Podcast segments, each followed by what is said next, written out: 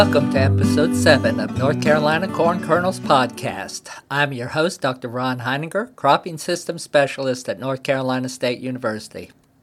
On this podcast, we will address the increase in stalk and ear diseases we are seeing currently in corn across North Carolina, and we will talk about the importance of on-time harvest to achieving maximum yield. Often called North Carolina the disease capital of the country, and for good reason. If there's a disease organism in the world, we have the right climate for it. You remember what you learned about how a disease occurs. You need the presence of the disease organism, the right host, in this case, of course, we're talking corn, and the right environment. In North Carolina, we have the host and the climate, and if we have any saving grace, it is that we don't always have the presence of the organism. For instance, as of this podcast, we do not have the disease tar spot in North Carolina, nor do we have southern leaf rust as of this moment. This is only because these two diseases have not yet paid a visit to our state. At least not yet. And if you could see my fingers, they're crossed about right now. However, there are plenty of diseases visiting our state right now. After a slow start, we are seeing plenty of eye spot on susceptible corn hybrids. It's a good thing this disease usually doesn't cause enough leaf damage to hurt yield. We're seeing southern leaf blight on the coast and in the coastal plain, some northern leaf blight and gray leaf spot in the western Piedmont and mountains where these diseases like it a little cooler with heavy morning dew, and some anthracnose, which is a surprise on corn, since most corn hybrids have good resistance to anthracnose. The good news in dealing with these stalk diseases is that they have come in late enough here in August that most of the corn is past dent stage, R5, and so these diseases, even when severe, will not cause economic yield loss. What really worries me now are the ear rots that we are seeing already popping up in fields across the state.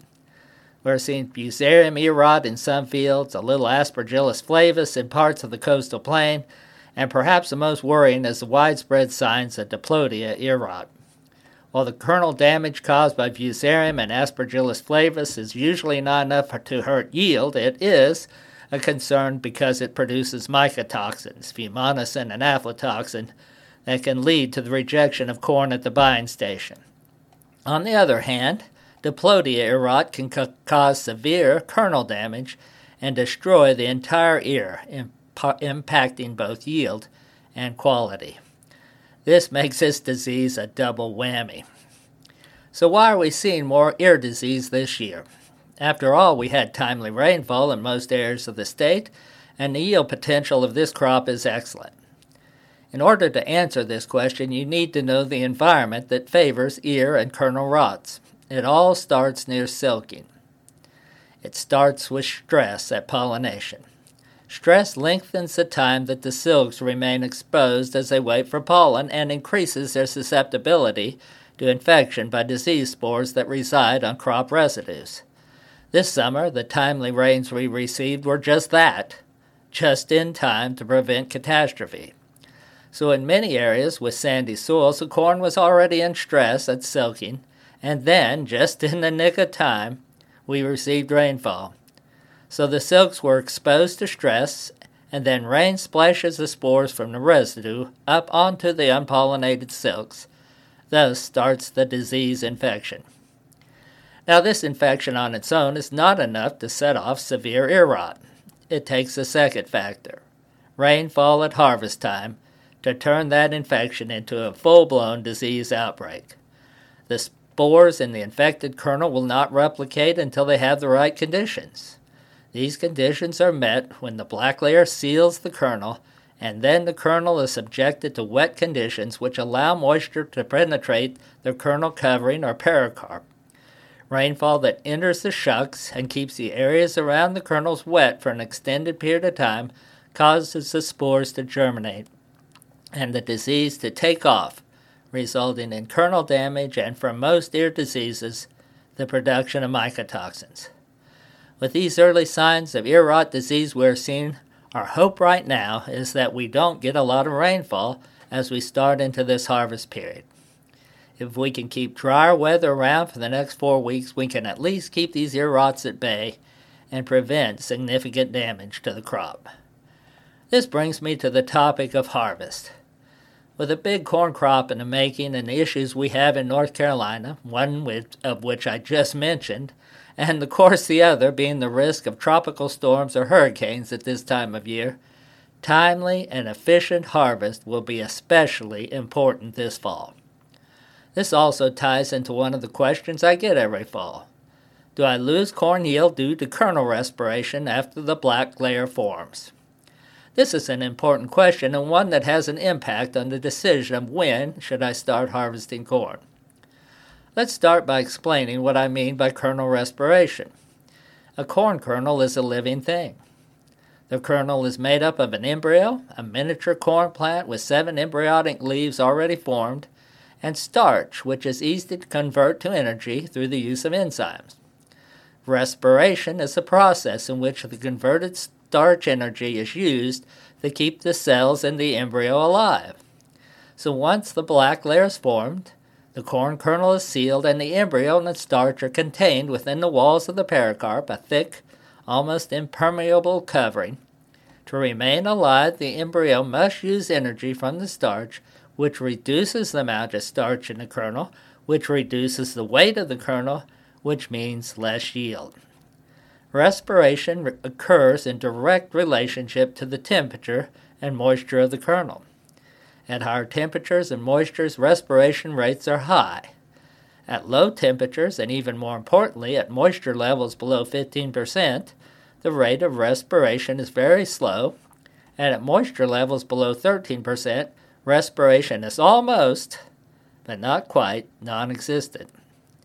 So to reduce respiration and keep as much weight in the kernel as possible, the trick is to get the corn dried down as quickly as possible to 15.5% or even lower, and to keep the corn as cool as possible. So this brings us to the question of how much weight can a kernel lose to respiration that occurs before it is dried and cooled, and how should this knowledge impact my decision when to harvest my corn crop? Unfortunately, there are no clear answers to these two questions. Since the field environment, temperature, and rainfall have a large role in the respiration process, it is difficult to get clear answers as to how much field loss occurs from respiration on a case-by-case basis. In drier, cooler climates, studies have shown very little kernel weight loss due to respiration.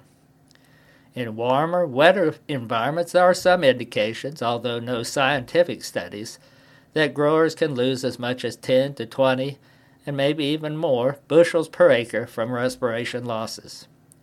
Keep in mind that drying and cooling corn is costly in terms of the amount of energy in the form of electricity, propane, or natural gas that is used. Without considering field losses from respiration, our recent calculations based on drying costs, shrinkage, and potential field losses coming from dropped ears, stalk lodging, or kernel loss from the combine show that growers should wait until corn reaches 18 to 20% grain moisture before harvesting to break even with the cost of propane, natural gas, or electricity.